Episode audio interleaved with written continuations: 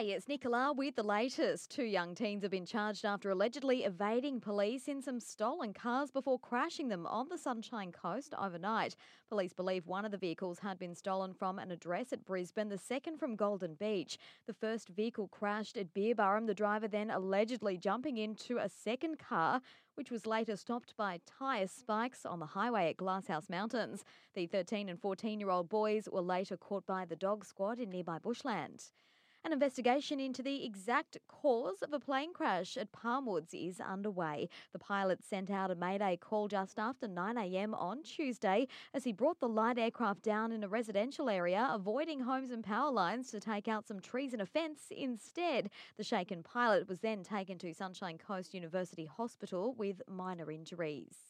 It's been revealed more than 50 building companies have collapsed across the state since 2013 amid warnings the industry's in free fall. Just last month, two collapsed on the Sunshine Coast and a third construction company in Gympie.